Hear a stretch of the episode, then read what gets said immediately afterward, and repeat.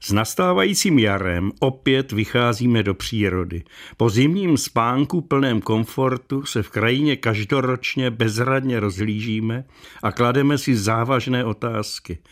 Umíme ještě pojmenovat povinnou úctu ke krajině, víme o ní a cítíme její skryté síly?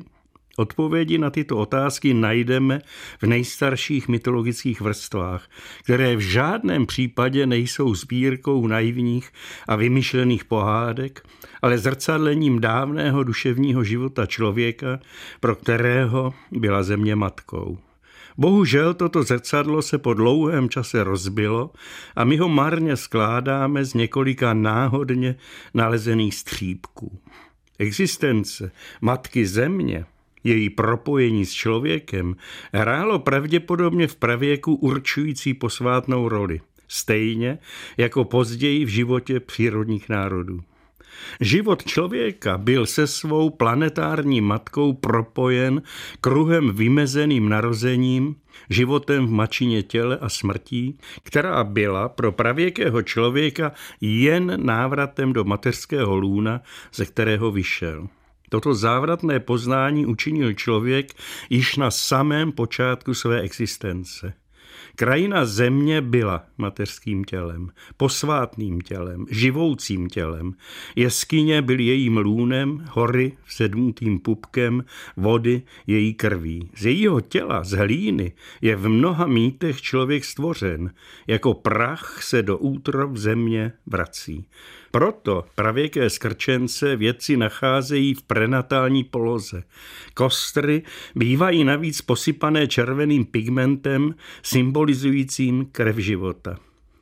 Tento existenciální a zároveň mytologický model byl ve své jednoduchosti dokonalý. Matka země člověka obklopovala a její nepřetržitá přítomnost mu poskytovala vše potřebné k životu, včetně bohatě strukturované posvátnosti.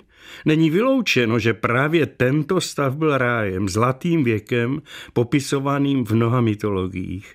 Pobyt v mateřské náruči, tak by se tato předlouhá existence člověka dala nazvat, se odbýval v podivuhodném bezčasí. Příroda se měnila, často velice radikálně, ale způsob života člověka nikoliv.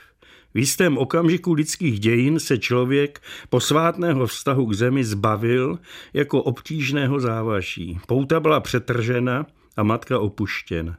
Nikdo si nevšiml, že člověk dobrovolně osyřel.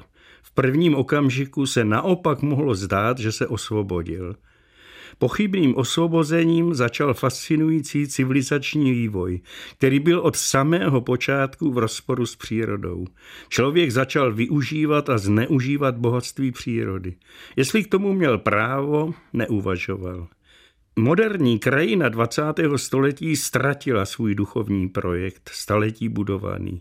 Minulý režim nám zanechal podivné dědictví. Zejména v pohraničí, ale i v okolí Prahy najdeme ruiny kostelů, většinou stavěných na dominantních místech. Ty se staly zarostlým a někdy nepřístupným prostorem. Místo duchovního centra stála uprostřed vsi pustá a doslova životu nebezpečná stavba. S jejím odstraněním pak většina obyvatel nadšeně souhlasila. Odměnou za souhlas bylo zbudování ohavné betonové samoobsluhy a plechové zastávky autobusu. Co tedy dělat, abychom našli svou cestu k posvátnosti krajiny, k její a své záchraně? Bylo by zapotřebí obnovit polní a lesní cesty, kříže na rozcestích a na vrcholcích skal, starat se o smírčí kříže, ochraňovat každou skalní mísu, z níž třeba naši předci věštili svůj osud, pokusit se vytvářet nová posvátná místa a pečovat o staré stromy. Přednost dát poutním místům všech dob – zamyslet se nad jejich poselstvím.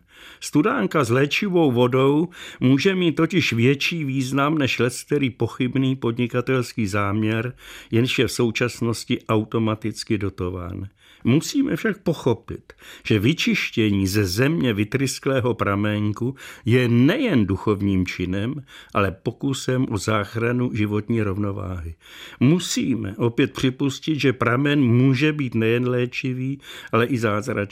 Pochopit, že hory jsou místem, kde se vyšší svět setkává s naším a ne pouhým prostorem pro luxusní sjezdovku. Uvědomit si, že nejsme mírou všech věcí. To by znamenalo vrátit současnému člověku dva základní pocity. Úctu a pokoru.